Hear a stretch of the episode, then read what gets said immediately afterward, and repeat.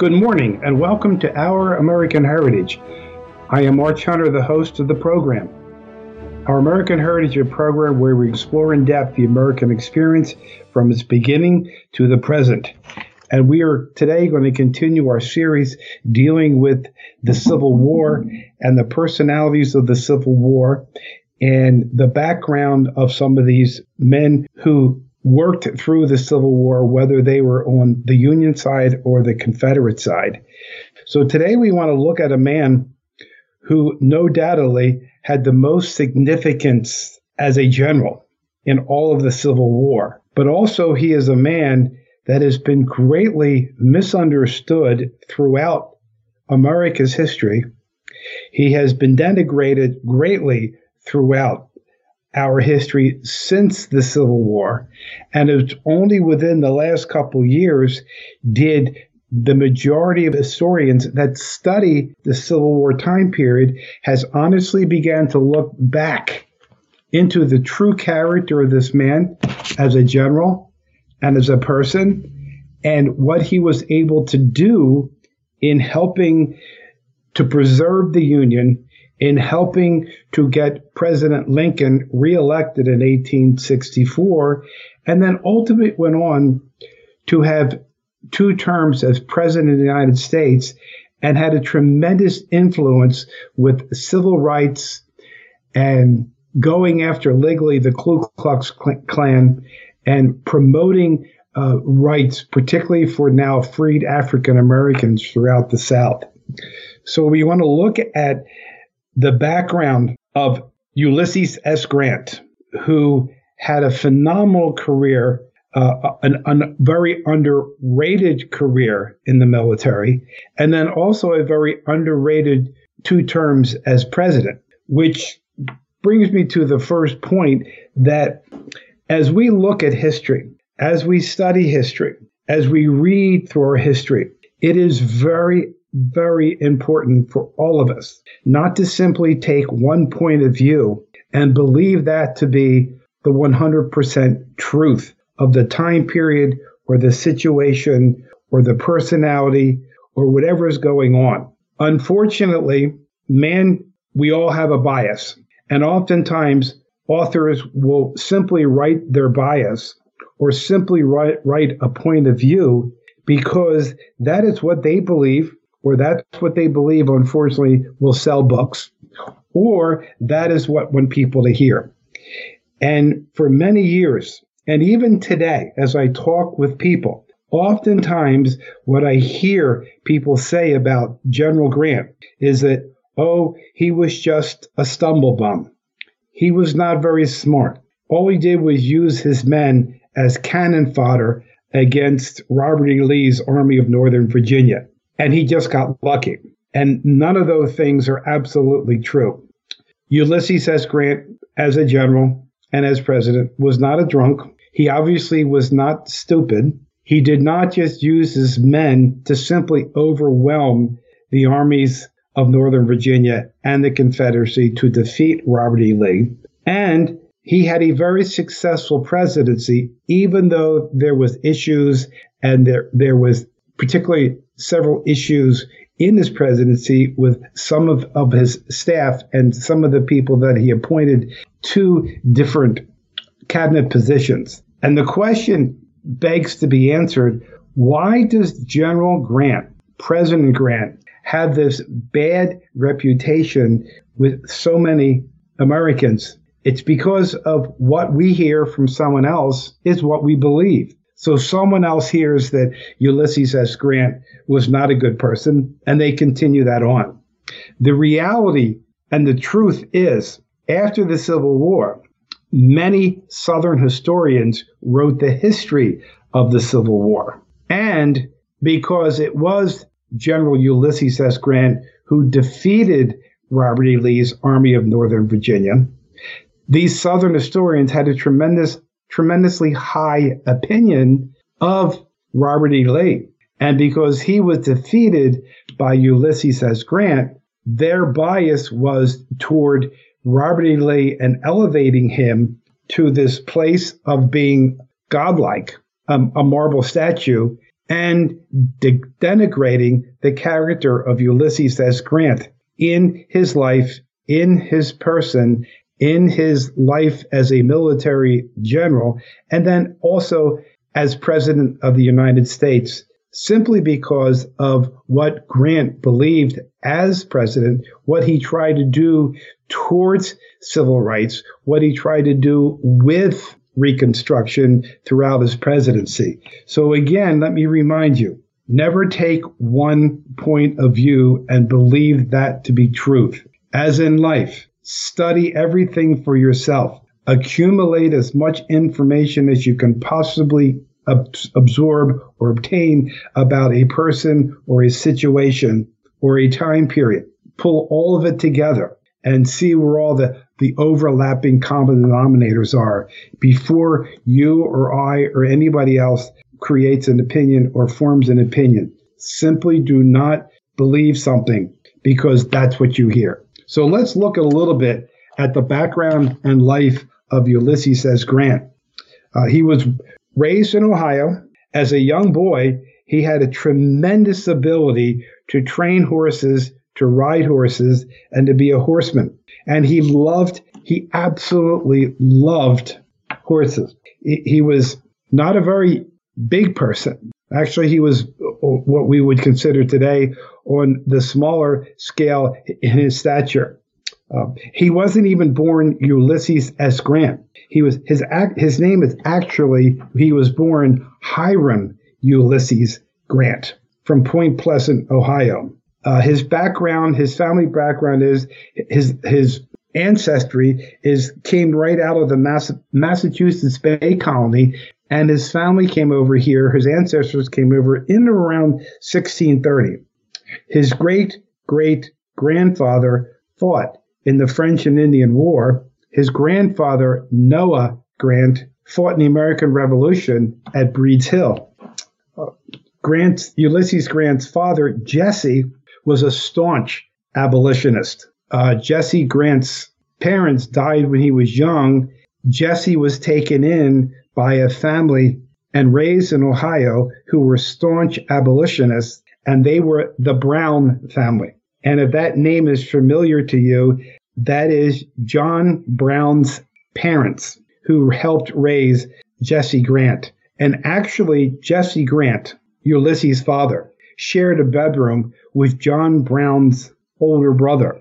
So, as a young person, Jesse became a staunch abolitionist. And so, as Ulysses was growing, he was taught a staunch abolitionist viewpoint, and Ulysses S. Grant continued to have that viewpoint all throughout his, throughout his life. When Ulysses was born, there was nine names put in the hat because they didn't know what to there was no understanding of who, what his name was going to be. So his father picked the name out of a hat and it was Hiram. So Ulysses' first name was Hiram. Ulysses or Hiram's father liked the name Ulysses out of Greek mythology because it connotated strength and character. He said, well, then his middle name was going to be Ulysses. So his name is actually was Hiram Ulysses Grant. And we'll get to how he came how they came up with the name Ulysses S. Grant. His parents were Methodist. He was raised in a very quiet home. He was raised with a tremendous amount of piety and grew up in a home where quiet and piety was the nature of the home. His mother, his mother's name was Hannah. She was a very devout Methodist who instilled in her children this idea of piety and quietness of nature. And we see that throughout General Ulysses S. Grant's life, that he was primarily a quiet person. He didn't like the fanfare. He really didn't like to have the spotlight put onto himself. Uh, he did, wasn't one of those ones that would rant and rave like we see so many other particularly generals and military leaders in, in America. So he was quiet. He had a quiet nature. He had a tremendous amount of piety. Uh, he was not a, a formal churchgoer for many years of his life, even though his parents were very devout Methodists. They didn't actually force him to go to church, but he did absorb the, the, pi- the nature of piety and the quiet spirit from his parents, particularly from his mother. Grant was not political. He was very much apolitical before the war. And then, though he was apolitical, he was always a staunch abolitionist. So the only political point that Grant held to as a young person was he was a devout abolitionist and stayed out of politics. Very similar to, to Dwight D. Eisenhower was apolitical until he ran for the presidency in 1952. And then Grant was also apolitical until he ran for the presidency in 1868. His father owned a tannery. His father was hoping that as Grant grew up and be, grew up into young adulthood, he would take the tannery over. Uh, Ulysses did not like tannery as a work. It was messy, it was smelly, and he didn't particularly like the physicalness of working in the tannery or even running the tannery. So when he was 17 years old, his father petitioned uh, Representative Thomas Harner to see if he could get Ulysses an appointment at West Point, which Republican or Representative Harmer was able to do that. Now, Harmer, Harmer, Harner and Jesse were from different political parties, but Harner got uh, an appointment for Ulysses S. Grant to go to West Point. So at 17 years old, Grant now goes to West Point. And when he goes and he's registering, uh, Representative Harmer misrepresented his name. And so when Grant registered, there was not Hiram Ulysses Grant, but it was Ulysses Grant. And, and so the officer said that he needed to have a, a middle, at least a middle initial. So Grant, particularly not liking the name Hiram, said nothing about his first name being Ulysses. And he said, well, then my middle initial is S. So that's how we get to Ulysses S. Grant rather than Hiram Ulysses Grant. And so he would tell people all throughout his four years at West Point that his middle name, the S stood for Sam, Ulysses Sam Grant. So oftentimes you would hear people calling him Sam as a nickname. And then in that time period, when as a cadet, when you would get a saddle, they would stamp your initials into the side of the saddle. And so Grant could envision in his saddle the initials HUG, hug, for Hiram Ulysses Grant, and he thought that he would be made greatly made fun of, so he stuck with Ulysses S. Grant, or USG, Ulysses S. Grant.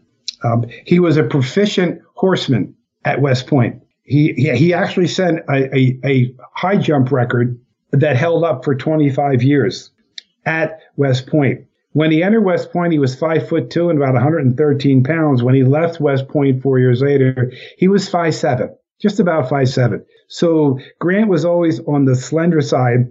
He was not a very tall man, uh, but he was always on the, the, the slender side. And amazingly, at West Point, what Grant loved to study was romantic art, particularly that of Robert Walter Weir. And he read, read a lot of James Fenimore Cooper and he read a lot of romantic art literature rather than particularly studying so much of the military lectures that he had and uh, studying a lot of his textbooks. He graduated 21 out of a class of 34.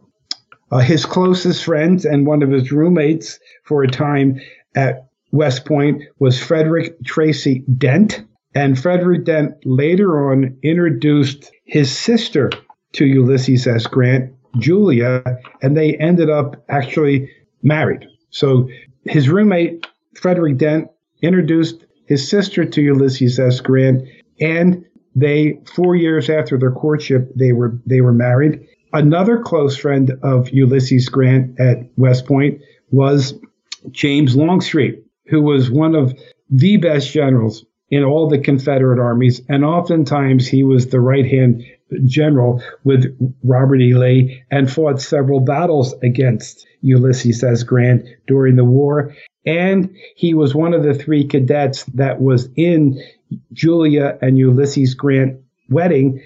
And many theologians, or excuse me, many historians believe that he was actually the best man in their wedding. So he graduates in 1843. He meets Julia in 1884. And after a four year courtship, uh, they are finally married. But in between, uh, Grant is sent to the Mexican War and he gets he comes in contact with General Winfield Scott, General Zachary Taylor, Major Robert E. Lee, and several other future Confederate generals. Grant was not in combat during the Mexican War. He was actually a quartermaster general, or excuse me, a quartermaster, and he was a phenomenal at the job. And Zachary Taylor actually gives credit to Grant to for supplying his troops that got all the way down into Mexico City during the Mexican War. Grant was not in agreement with the Mexican War. He did not like James Polk. He believed that for us to to go to war with Mexico simply to get their territory was, was wrong. But because he was in the military and he was loyal to the, the, nation and he had a job to do, he was he was quartermaster. So after the Mexican War and after he got the attention of particularly Winfield Scott and then Zachary Taylor. Uh, he was he was assigned to the Northwest Territory, the Pacific Northwest, and that's where we see Grant getting into some trouble or a lot of trouble with drinking too much. He became very depressed. He became very lowly, lonely because Julia was back in the St. Louis area, and he he drank heavily and when that finally came to light, he eventually resigned resigned from the military and went back to civilian life. Uh, and so this is where we see part of the reputation that Grant has that he was just a stumblebum drunk, which is he overcame that. Uh, was there times in his life where he drank too much? Yes. Was there times in a lot of these people's lives that they drank too much? Absolutely. But Grant was able to bring that under control. He resigned, went back to civilian life, and uh, he actually tried farming for a while, and that did not work out so well. Then he moved back to Julia Dent's family's plantation, and he he had was given 850 acres to farm. He got very sick. He got malaria, almost died. And then when he recovered from malaria, he gave up farming. He, he knew that farming was not for him. Uh, and in the same time, when he was farming the land that, that Julia's father gave to him, Julia's father gave him a slave named William, William Jones. And as Grant detested slavery, he actually freed the slave. Grant was needing money. And he honestly, he could have sold the slave for close to a thousand dollars for his for his financial needs. Yet he freed the slave and gave William Jones his freedom because he he he abolished. He was an abolitionist. Then Grant's moved to, to St. Louis and he was in the real estate business for several years. And that brings us up to 1860, where they finally, the great Ulysses and Julia finally moved to Galena.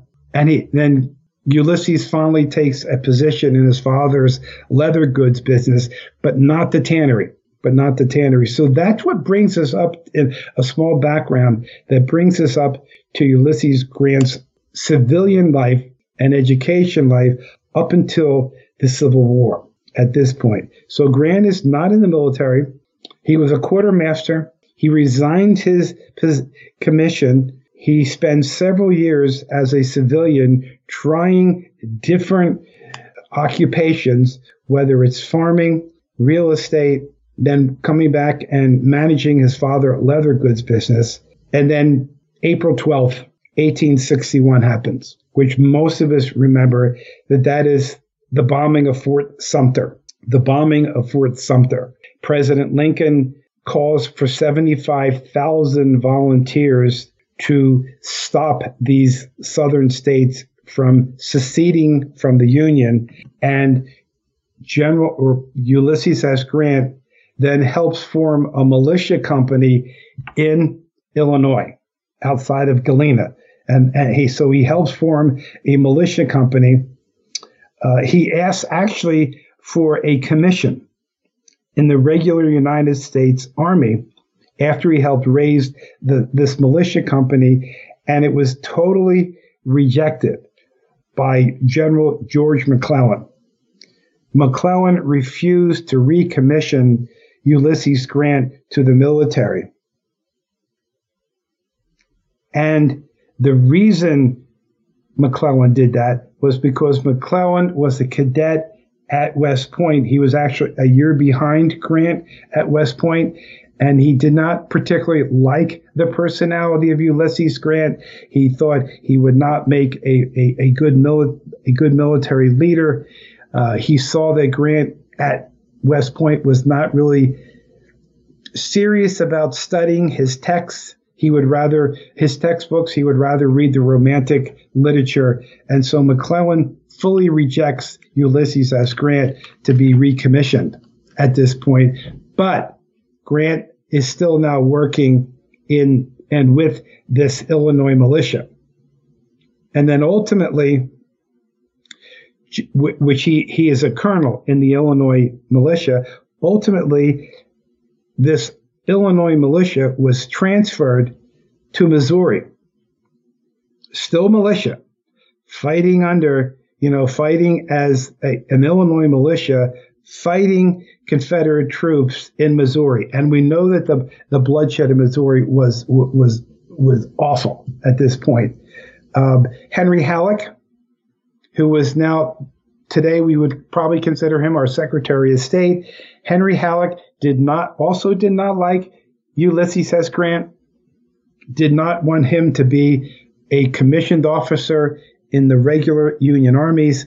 And so Henry Halleck, as human beings often do, he began to spread rumors about Ulysses S. Grant, about his um, very hard drinking. He was very unreliable. He spent most of the time drinking or drunk in a drunken state and he is not worthy of leadership in the United States military. And yet, Grant did a phenomenal job as a colonel in the militia fighting out in Missouri. So it is, and we see with Grant's Illinois militia how important it was, particularly to fight and to hold on to Kentucky. So Grant is ordered to Kentucky. And Grant the Illinois militia took Paducah, which is important in the, in the sense of that it was important for the Union to Kentucky, Kentucky to be neutral. And if the Union troops could control Kentucky, it would stay as a neutral state. And that's exactly what uh, Ulysses S. Grant was able to do as the colonel in the Illinois militia who was still not yet a commissioned officer in the regular United States Army.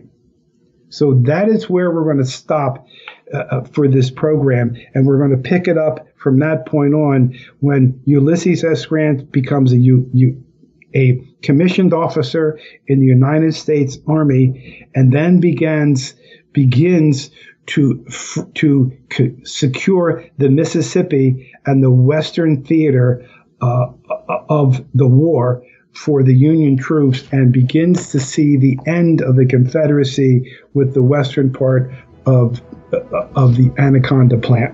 So we will pick it up with Grant's now commissioned career in the United States military. So this is 1180 AM WFYL. We are working for your liberty.